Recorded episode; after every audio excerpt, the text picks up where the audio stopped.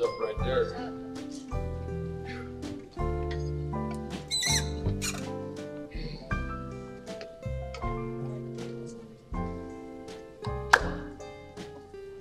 You're fine, Brother Paul.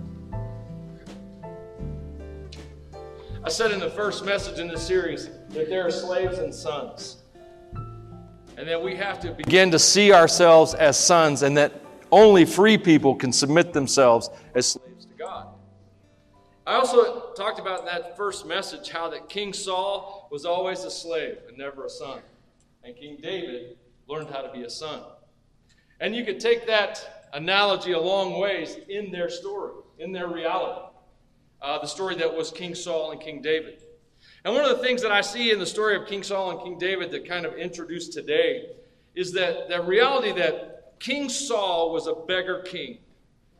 He had to get permission from the Philistines, his enemy, their oppressor, to have a sword, and he had to get they had to have a permit to even sharpen those swords. That was the reality in the nation of Israel underneath the Philistinian oppression that was going on when King when Saul became king.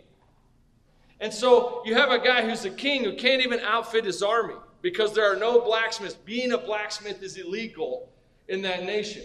And so Saul, the beggar king, is basically begging the Philistines for the weapons he needs to overcome them. You can imagine how that would turn out.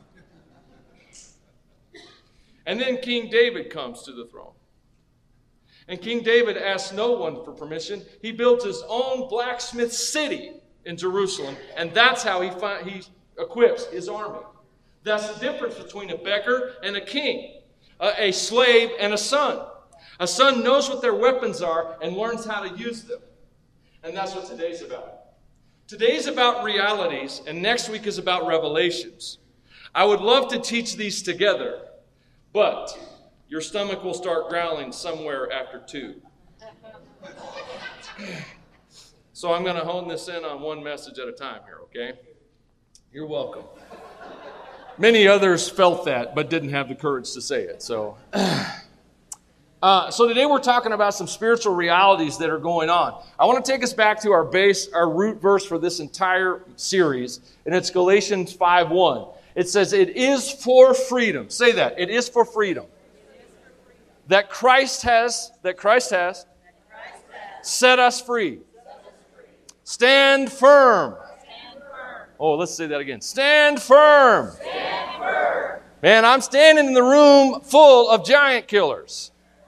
You just don't know it yet, or maybe you do, but we have to learn the skill. So today we're going to look at the things that have been given to us, certain realities that we have been blessed with. Today I'm giving you some knowledge. Whenever I say the word knowledge, that should come with a caution flag. Knowledge is dangerous. Knowledge causes pride, and pride destroys people. God's answer has never been, nor will it ever be, pride. It will always be humility. It will always be repentance and confession and humility.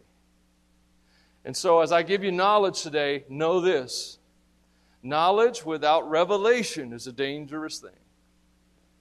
And so this week we talk about knowledge. Next week we'll talk about some of those revelations. I kind of did this on purpose because I know July 4th, of course, it's summer in Wyoming. So, you know, uh, everybody's traveling. Have a, I hope you're having a great time.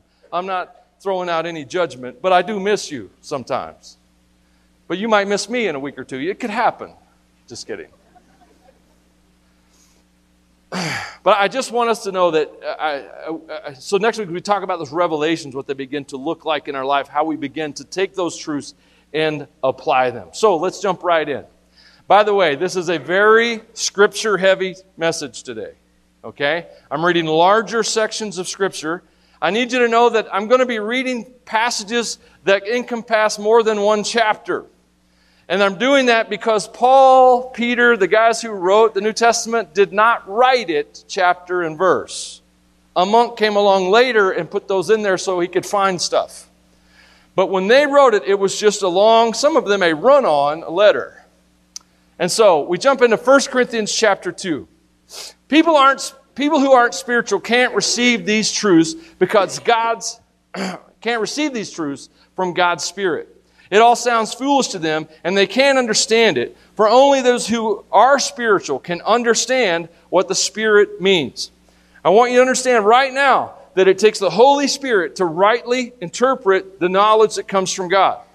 So, this is why we need revelation. We need the Holy Spirit to teach us, and we'll get into that more next week. Now we jump into Romans 7 24. One of my favorite passages because it really spoke to me in, a, in, a, in many seasons of my life when I was struggling with failures and sins. You probably don't have those kind of struggles, but I do. So I love how Paul addresses this. Oh, what a miserable person I am. Did you know that was in the Bible? Do you think that book would sell? Oh, what a miserable person. I, how to be miserable with Paul.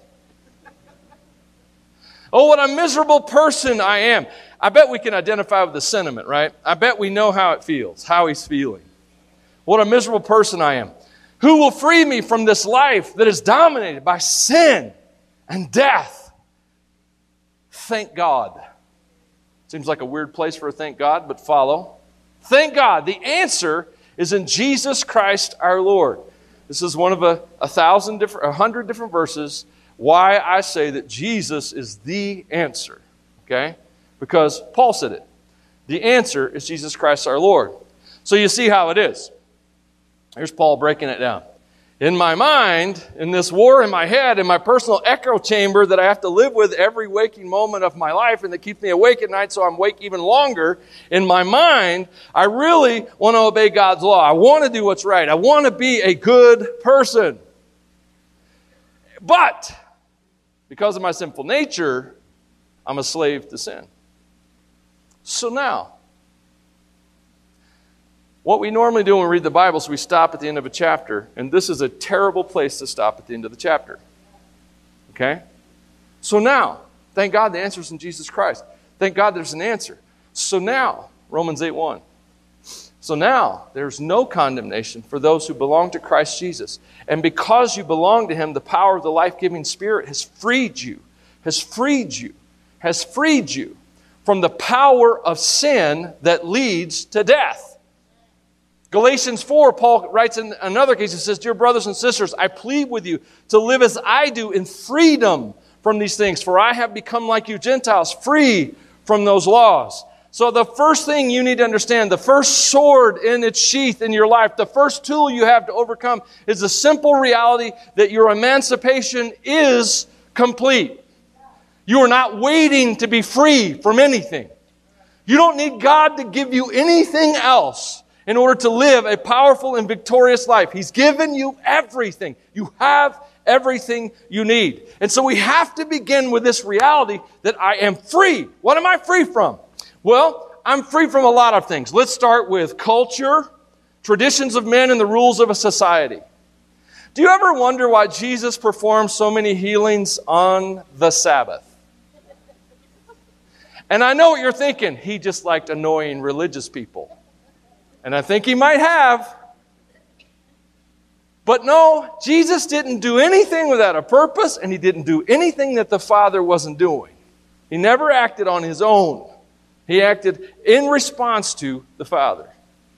But there was a thing about the Sabbath. the, the issue was with the Sabbath was that men had taken the Sabbath and they had wrapped it in a bunch of rules. They had wrapped it in legalism. Anywhere you see legalism, you will find sin, immorality, and unrighteousness because all legalism is, is an excuse to legally sin. That's what it's for. Make lots of laws until you can eventually do the wrong thing. Why do you think this country has literally hundreds of thousands of laws? Somebody wants to do something bad. And that's all I'm going to say about that. I wish it was funny. I mean, it's funny, but it's so not funny. Anyway, so Jesus came to establish a way of life that was free to love, not bound by culture or society. You're free You're free from the calendar. You're free from special days. Galatians chapter 2, 3, and 4 go into this in depth. You are free from the expectations of people. All of this you are free from because Jesus died to set you free from all of it. Not only did He die to set you free from all of it, He healed people on the Sabbath to make sure that people knew He was not about rules that kept people from doing the right thing. And that's what this, those Sabbath rules were about. They were just jealous because Jesus had power. There's something else you're free from, too. So I'm going to put up a red, yellow flag. I should get a yellow flag. Every, you just hold it up like I'm about to say something that could be taken wrong, all right? And this is one of those things. You are also free from God's law. Now, this is a tricky one. Now, I know all you're sitting there, some of you are going, What do you mean? Yeah, I know that. We're free from the law. Woohoo! You are not free to sin. I want to come back to that, all right? But you are free from the law. But here's the thing, and this is what we have to teach our children, we have to help people understand the world is under God's law. That's what you need to understand. The only way to escape the blessings and the curses of God's law is to repent of your sin, confess your sins, repent of your sins, and declare Jesus Christ as the Lord of your life and God as his Father as your God. You have to stop being your own God. You have to die to self and pursue Christ. That is the only escape from the law of God with all its blessings and curses. Do you, I don't know if you understand that, but you need to chew on that. Just being an American does not free you from God's law. Going to church doesn't do it. Being a sensitive person who feels spiritual things does not do it. There is an actual act of rebellion there is an actual act of rebellion against the world in which you, that you were born into that frees you from it and puts you into the kingdom that is coming, that of God. Do you, do you understand? This is important. That's what frees you from the law. That's what Jesus Christ died for. That's the covenant that he instituted. So you're free from that stuff. You got it? Got it. Thank you. Sue has got it. Steve's almost got No, I'm just kidding. You're freed from that law by a higher law. You're freed from the ruling of a lower court by the ruling of a higher court. That's what this is about. This is what sets you free. So, you are free to live by the power of the Spirit. So, here's an example. And uh, this, I'm trying to do this in a way that's not confusing but kind of makes sense. So, let me bring up the issue of the Sabbath. I got into a I would say I got into a Facebook conversation with someone about the Sabbath a few weeks ago, but I didn't because as soon as someone tried to pick a fight with me, I said, I'm out. I don't argue with idiots. oh, I wasn't supposed to say that second part out loud. I'm sorry. Anyway, no, I'm just kidding. She, she was earnest. But the, the issue, the Sabbath. People go, oh man, the, we don't do the Sabbath anymore. Okay, here's the deal Jesus did not come to abolish the law. He said that himself in the Sermon on the Mount. You cannot argue that. He said, I did not come to abolish the law. He said, I come to fulfill it. Those are different things. Those are different things. Okay? Now look at Hebrews chapter 4. By the way, Hebrews 4 is one of my favorite chapters in the Bible. Okay? I love Hebrews 4. Why? Because I'm tired and it talks about resting. Okay? But in Hebrews 4, the Bible says, For all who have entered into God's rest have, have rested from their labors just as God did after creating the world. This is in the context of a Sabbath rest discussion. And we all, we, maybe you don't know, but you should, here's something to know, is that Jesus, God resting on the seventh day from creation is the basis for a Sabbath rest. The Sabbath has not been canceled or abolished, it has been fulfilled. And what that means is this is that when you come to God, you, the only way you come to Him is to cease from your labors. That's what the Sabbath is about. And so when you enter into Sabbath rest, you are entering into God's labors and ceasing from your own. So under the new covenant, the Sabbath is a seven day a week Sabbath. It's all the time, nonstop. That's how the Sabbath works. As far as what day you worship and give reverence to, personally, it's not a hang up for me. Enjoy whatever day. In fact, I say enjoy all seven. You say, I can't go to church every day. You can't come to my house every day either, but you can worship God on the Sabbath. It's been fulfilled. That's, that's what Jesus did for the law. He didn't break it, He didn't abolish it, He fulfilled it. And now you and I have been called by a higher court to live above it. The new covenant exceeds the old covenant. What Jesus did exceeds the Ten Commandments in every way possible. Exceeds. Exceeds. Oh, let me talk about the tithe for a second, since I'm here. What's the tithe? The tithe is an old Hebrew word that means 10%. Did that mean the old Hebrews that they tithe 10%? Actually, no. They tithe 10% two or three times a year on the bulk re- things that they brought in their fruits, their harvest, those different things. Should a Christian tithe? Well, I think what a Christian should do is give. And here's what I believe. This is Michael's believing on my belief on this. I believe that your entire bank account is God's, the whole thing. Think all of it's his. Okay? And so I think when you look at your account, what you should do is instead of, okay, I'm going to give God this 10% tip, or 1% tip, or 2% tip, or $10 tip, whatever it is you got on the tip jar, I'm going to give God this tip, and then I can do what I want to with my money. you have a Lord, you have a God, and you ain't Him. That means that now I have to look at my budget and go, okay, Father, how do you want me to use the finances that you've given me and bless me? Does that make sense? That's the new covenant. All right? And so, new covenant people are givers. They give, they bless. In fact, most many that I know, they don't stop at 10%. They just keep giving whenever God speaks to them. What am I asking you to do? I'm asking you to make God your Father and Jesus your Lord and work it out with Him. That's what I'm asking you to do. Okay? It's like, do you feel, if you feel guilty right now, that ain't coming from me, by the way. How an old pastor friend of mine used to say it, this is awful. So have grace right now. He used to say, listen, I'm just throwing rocks at the devil, and if they hit you, you were standing too close. That's an old joke, man. It's an old one. little grace, little grace.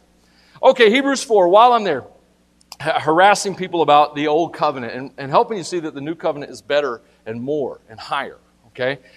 You also need to know that the old that Hebrews 4 that talks about Sabbath rest also has two other very important verses that we use in the Christian faith. The first one's about the Bible, about the Word of God. Okay? And it's in Hebrews 4, it says, The Word of God is alive and powerful, is sharper than the sharpest two edged sword, cutting between the soul and spirit, between the joint and marrow, and exposes our innermost thoughts and desires. Three verses later, three, four verses later, verse 16 says, So let us come boldly to the throne of our gracious God, then we'll receive his mercy and we will find grace to help us when we need it most. So, what I want you to see in these is in Hebrews 4, where God is talking about rest by the hand of the writer of Hebrews, Hebrews, so we're not sure who it was, but as he's talking about rest, he's also nestling that in a nest, a, a, a group of ideas about God's word and prayer. Okay? So if you're free, and you're free from the laws, free from culture, free from the rules of society, free from even God's law, understand that God is inviting you into an ongoing relationship with Him through His Word, which is a lot more than just reading the Bible. Okay? But that's a good start. It's, it's through His Word and through prayer, coming into His presence. This prayer that he's talking about here, coming boldly in the throne of grace, that is not a like Christmas list to heaven kind of deal. That is Father saying, Come on in. I want you in my inner sanctum. Not, not my office where I make these big decisions, which he does, but in this place that is you and me. It's us in relationship. My presence in your presence, existing at the same moment in time. God's Word and prayer, creating a, a Sabbath rest in your heart. Do you know why we're anxious? Because we don't spend time with God's Word and in His presence. That's why. Okay, that's the beginning. There's many other things I'm sure. I don't want to oversimplify. So, you're free. You're free from sin. You're free from its curse. You're free from its condemnation. And you're free. Uh, all of that power has been broken. You're free. Sin. why are we struggling with so much sin in the church today, in, Christ, in Christendom? But hey, that's way out there. Why do we struggle?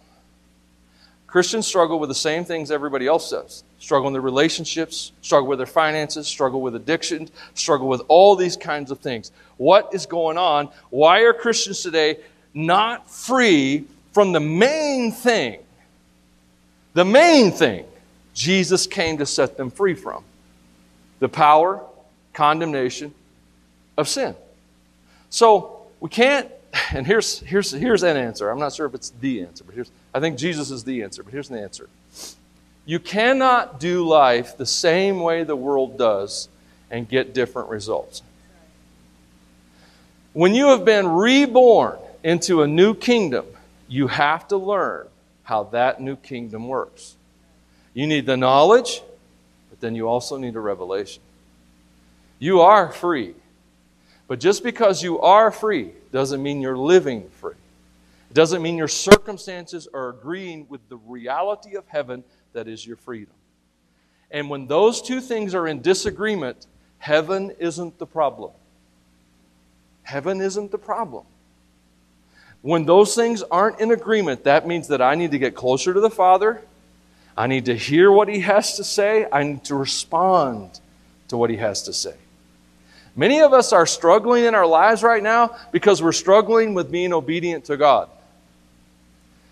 How do you think Noah felt when God showed up one day and said, Hey, I want you to build a boat?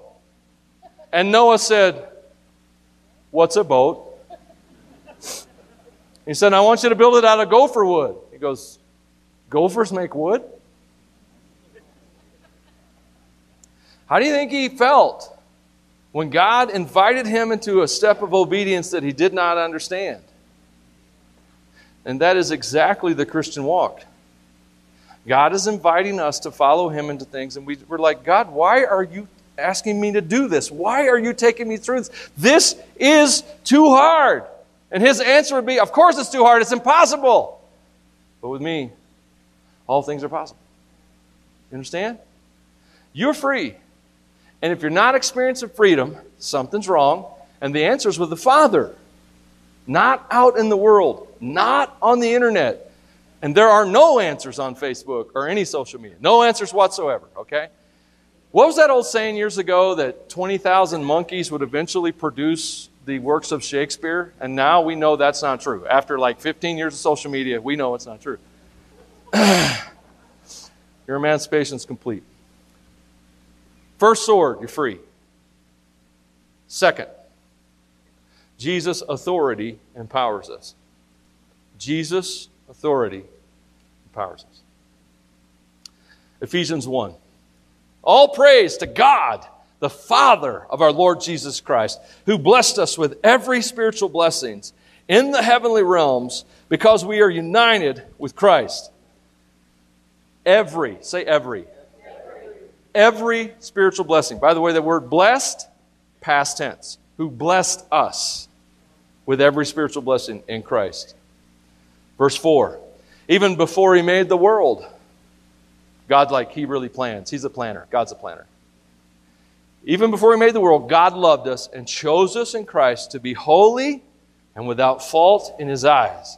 God decided in advance to adopt us into His own family by bringing us to Himself through Jesus Christ. This is what He wanted to do, and it gave Him great pleasure. Why do we drop God's pleasures verses out of our theology? We're like, we live our faith thinking God just doesn't want to do anything for us.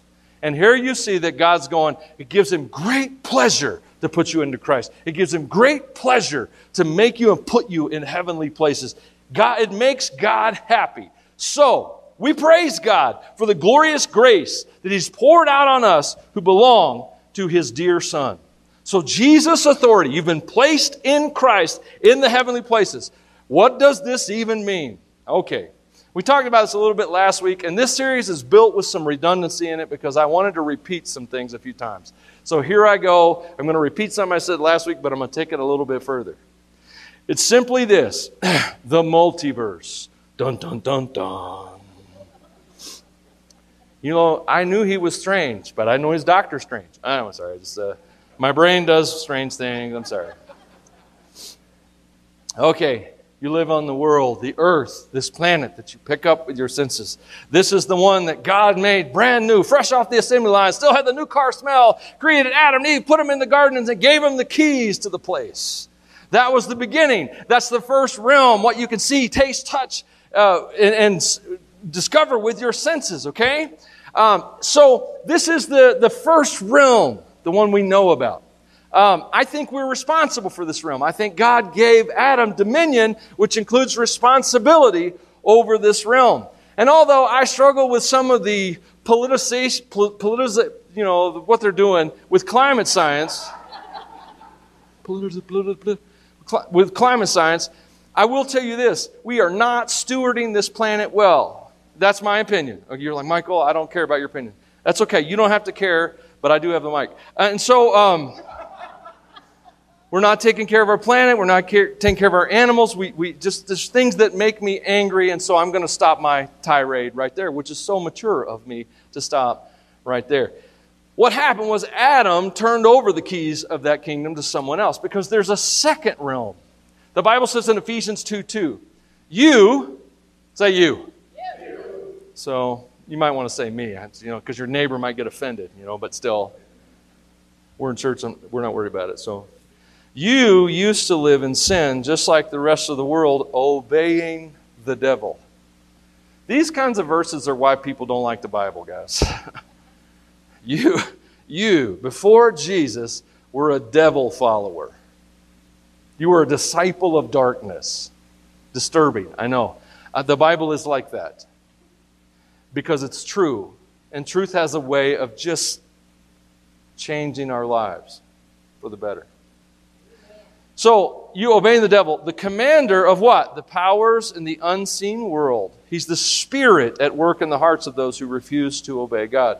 So, Adam was on the dirt. He had rule over the dirt. He was responsible for the dirt. And then he handed authority, rule over him, to the devil, the accuser, Satan, who rules in a realm that we don't sense with our senses, that's above that. Uh, when the Matrix came out, that's probably been 25. How that move's old. Never mind. I don't need a question on it. It's a whole movie. And uh, but I'll never forget when uh, Laurence Fishburne's character said, it's like a splinter in your mind. You know something's wrong.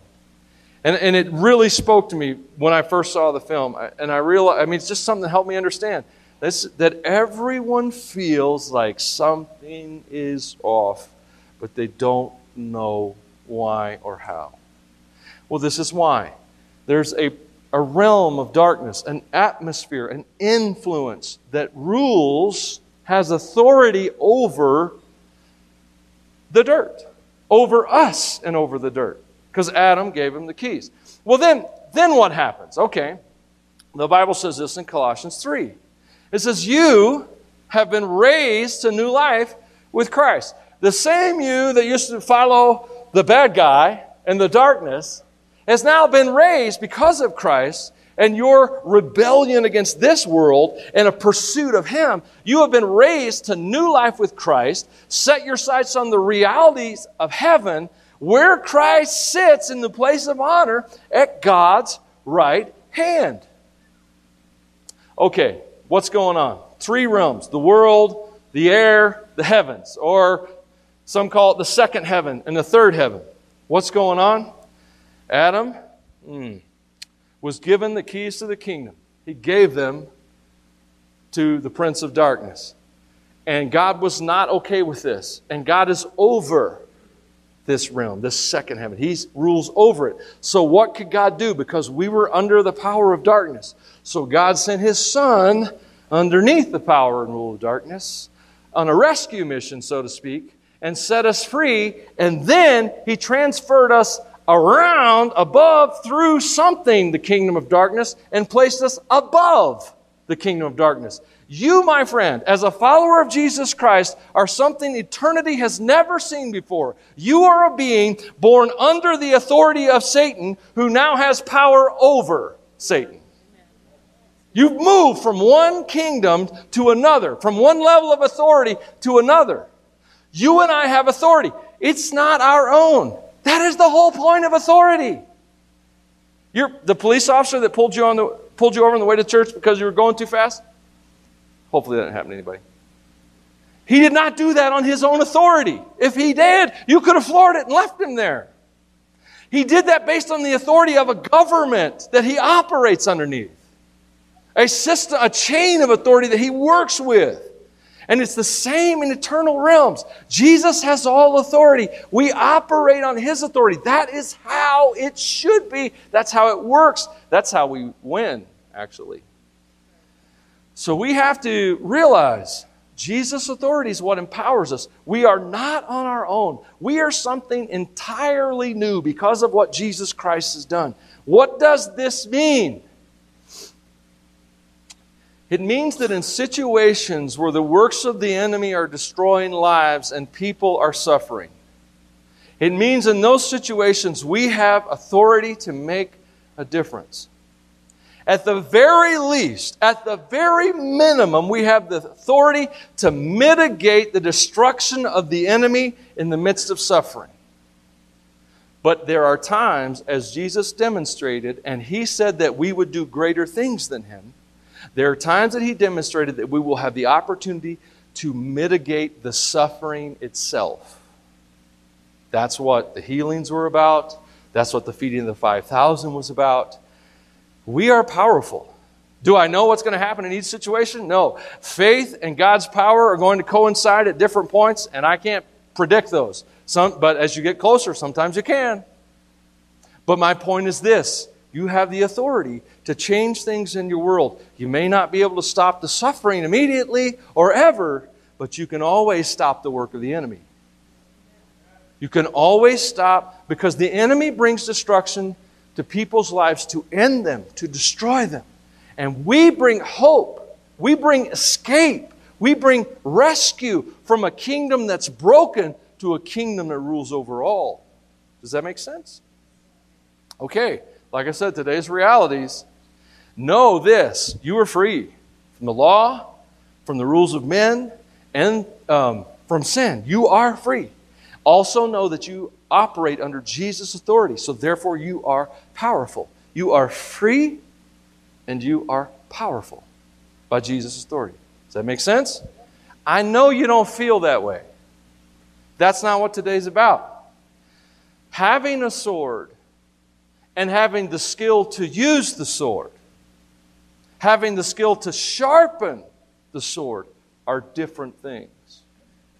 But first, we must get the sword in the sword box, shelf, holster, whatever it is you carry swords in.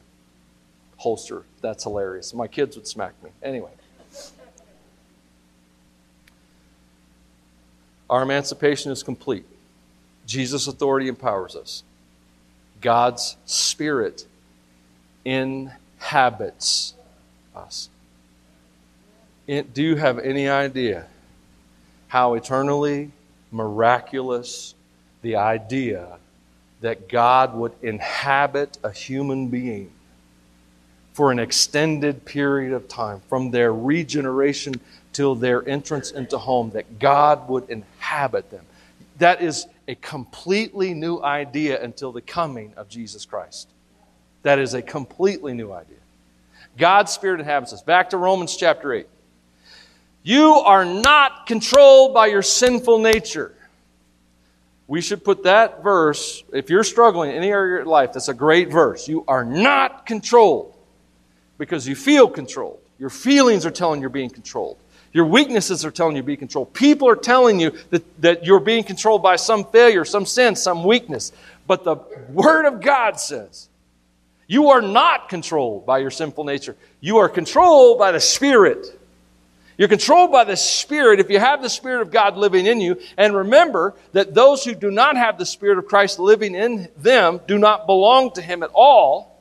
And Christ lives within you. So even though your body will die because of sin, the Spirit gives you life because you've been made right with God. The Spirit of God, who raised Jesus from the dead, lives in you. And just as God raised Christ Jesus from the dead, He will give life to your mortal bodies by the same Spirit within you. Therefore, dear brothers and sisters, what's the therefore, therefore? I always remember that when I hear the therefore. You have no obligation to do what your sinful nature urges you to do. For if you live by its dictates, you will die. But if through the power of the Spirit you put to death the deeds of your sinful nature, you will live. Yeah, that is God's Word. Romans 8. You can spend the rest of the year there. It's an amazing chapter, okay?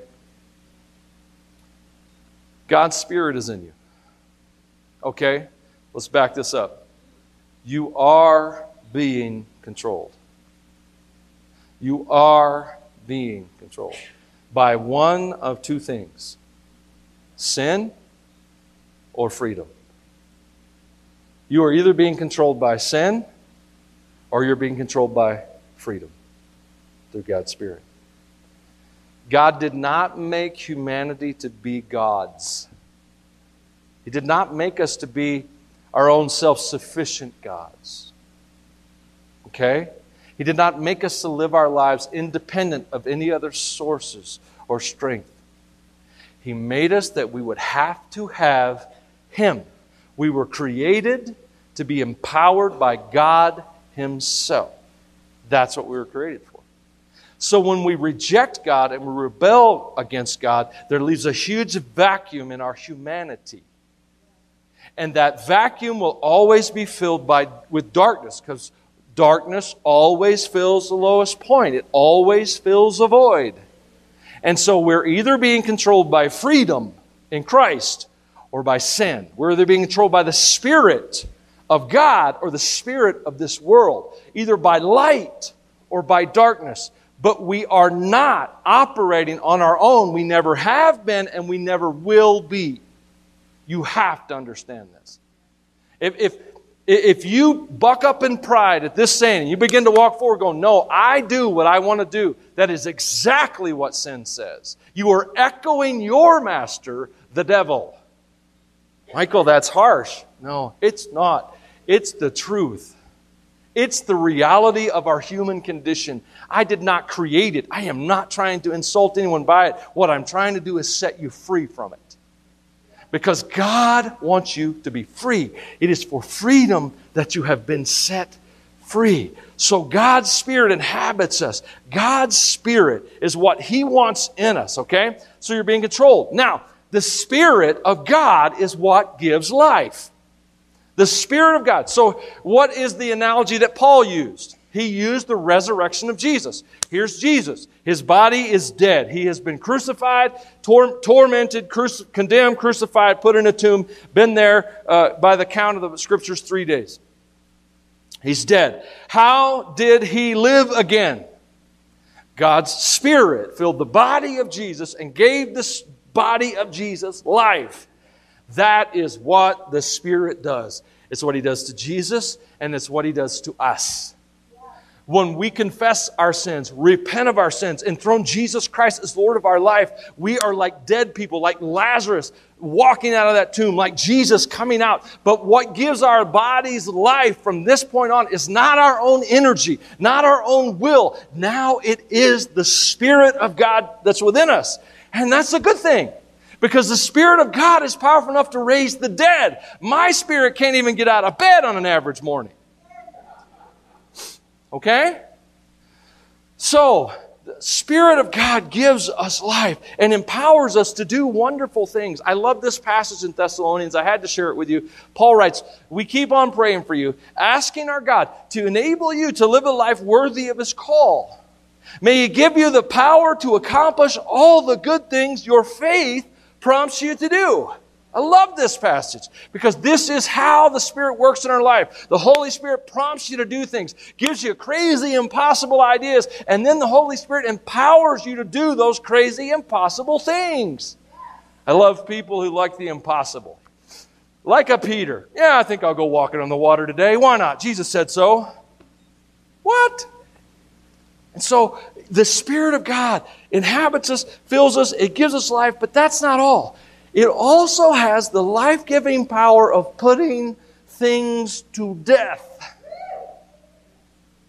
Michael, that doesn't sound happy. Well, it depends on what you're putting to death. If you're putting to death the things that are destroying you, that is a life giving thing. If you are ending the things that are ending you, then putting things to death is a new beginning. Right? And that's what the Spirit of God does. We have to embrace this as believers. This is a reality, and that is the point of today. But you and I must know, we must embrace the simple truth. We cannot live our lives laden down, burdened, ended by sin, weakness, and failure. That is not what we are created for. We are created for righteousness, we are created for holiness, and we are created for victory.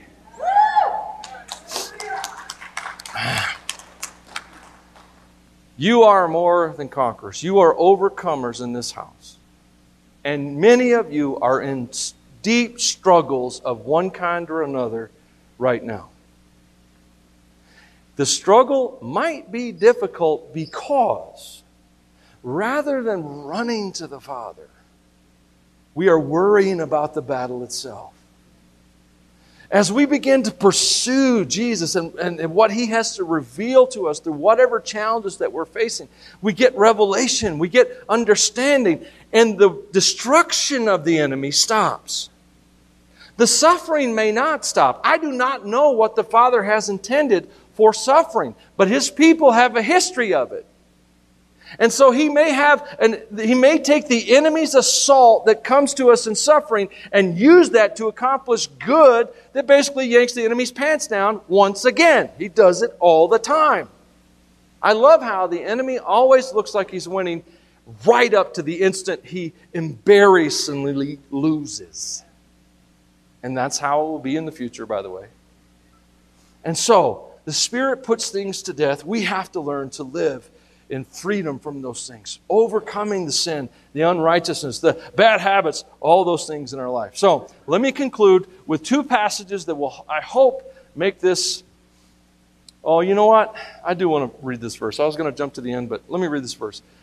The Bible says this in Hebrews 4:30, "Do not bring sorrow to God's Holy Spirit by the way you live." Remember, as He has identified you as His own and guaranteeing that you will be saved on the day of redemption. I don't know how many of you in this room have children or have raised children or, or, or, whatever it is, but have you ever watched your children go through a stage of life that they were struggling and you were struggling because they were struggling? Oh, and you're trying to help them because you're a parent and you give them the best advice you have. And maybe you remember when you were younger and other people's advice didn't really appeal to you. I don't know if you ever went through that. I did. Did it hurt you as a parent to watch that happen?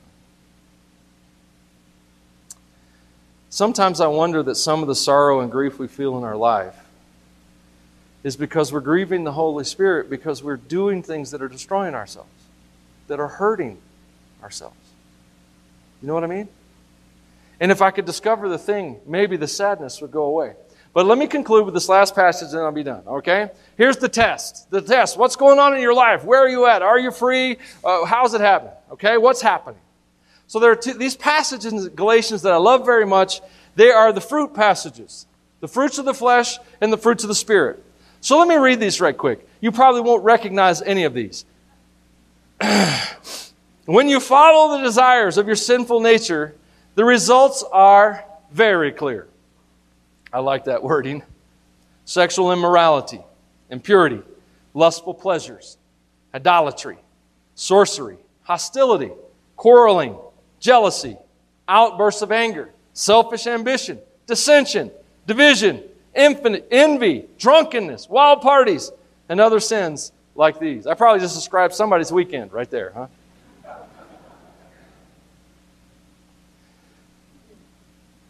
That's chaos.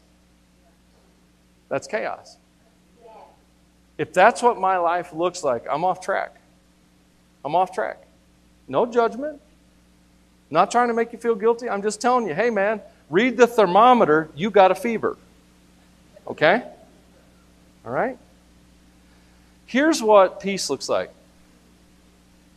But the Holy Spirit, the inhabitation of God, walking with that in agreement with Him, produces this kind of fruit in our lives love, joy, peace, patience, kindness, goodness, faithfulness, gentleness, and self control.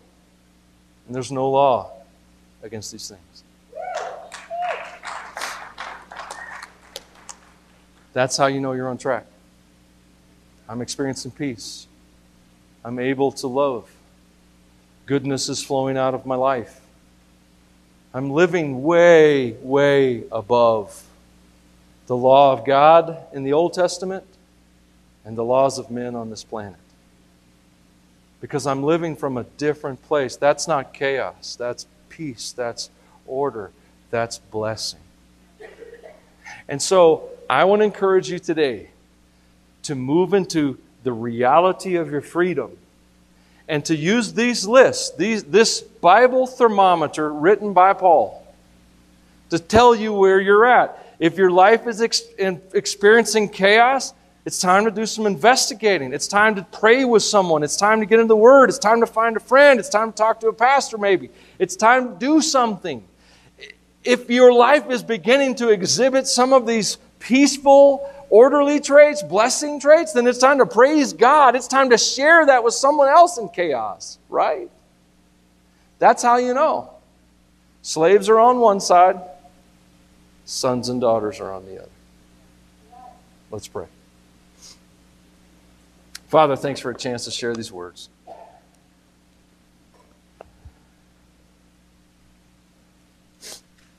I confess my agenda. Giant slayers, that's my agenda.